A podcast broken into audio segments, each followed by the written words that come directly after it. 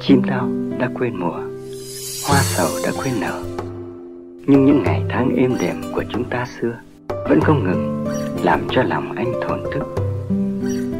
Anh như đứa trẻ Ngắt bông hoa cầm trên tay Và tưởng tượng đó là trái tim mình.